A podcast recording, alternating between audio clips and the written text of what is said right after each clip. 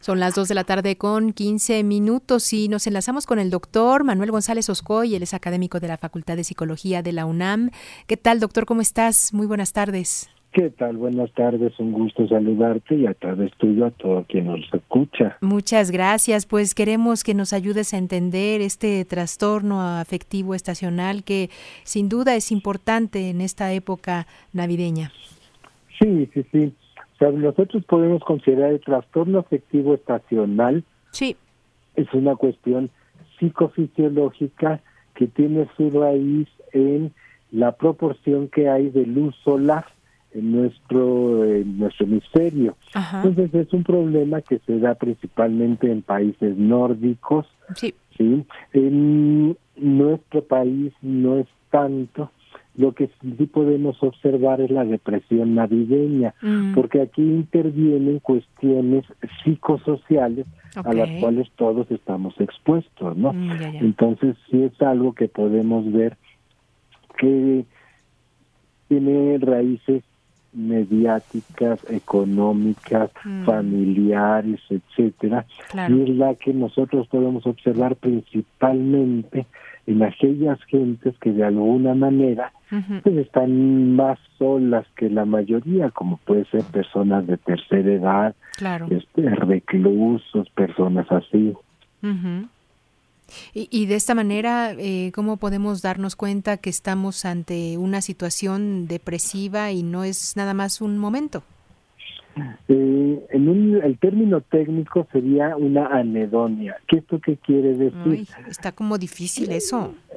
Si perdemos esta o se disminuye mucho esta capacidad de disfrute que nosotros mm. tenemos. Entonces es fácil ver que en, ciertas personas hay cosas que antes se disfrutaban, se preparaban, como puede ser la misma cena navideña, la cena de Nochevieja y todo, y de repente empiezan a perder importancia, ya no hay el gusto, simplemente se hacen a un lado, se soslayan. Eh, las reuniones que ahí pudimos ver que durante el confinamiento pues se tuvo que suspender de una manera muy abrupta y ya se ha podido recuperar. Sin embargo, si estas personas ya no quieren retornar a ello, no, nos ponen cualquier excusa, no es que hace mucho frío, prefiero quedarme en mi casa, mejor ni nos vemos, etcétera. Eso sería una señal de una pequeña alarma porque ya no disfruta algo que antes era importante para ellos. ¿no? Claro, claro. Entonces esto en personas de tercera edad es mucho más fácil observarlo. Claro.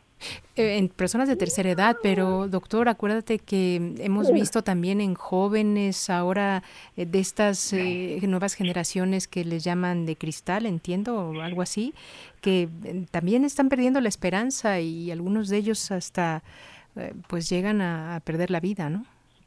Sí, sí, sí, porque ese es el riesgo ante la depresión navideña, pues puede ir desembocando en una depresión clínica como tal. Mm. Y claro, este no solo es la anedonia y trastornos en el sueño, en la alimentación, en relaciones sociales, etcétera, y pueden llevar fácilmente en un descuido al mismo suicidio. Y eso es lo que se ha podido ver como otro indicativo. Uno de ellos es la población reclusa interna. Se ha observado que en estas temporadas de fechas navideñas o a mediados de año en las vacaciones, resienten más la soledad y en mm. un momento dado aumenta la tasa de suicidios que se llega a ver. Eso es. Y, podíamos, eh, no sé, estar atentos a algunas voces de alerta que, que, nos pudieran dar indicios de que algo no está bien en estas personas o, o, nosotros mismos, porque puede ser que a lo mejor no nos damos cuenta que estamos cayendo en esto, ¿no? En este bache, digamos.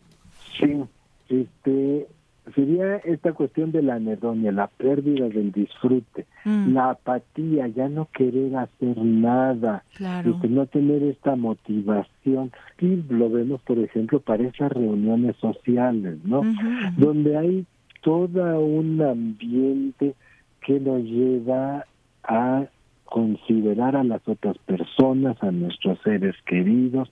Muchas veces buscamos hacernos presente a través de regalos, llamadas. Antes eran tarjetas en papel, ahora pueden ser los mensajes y todo. Hasta memes. sí, cuando ya perdón, todo esto ya no se empieza a ver o se está evitando es una señal clara de que mm. algo puede estar mal. La apatía, ya no, no vamos, no quiero salir, que es el mm. frío, etcétera, ¿no? Oye, vamos a hacer esto que te gusta, los romeritos, el mm. bacalao, etcétera. No, prefiero, no, es mucho trabajo. Entonces, esas son señales claras que muchas veces no les ponemos atención, pensamos que puede ser otra cosa, pero si vamos juntando una y otra y otra, es como vamos armando este cuadro que puede ser clínico.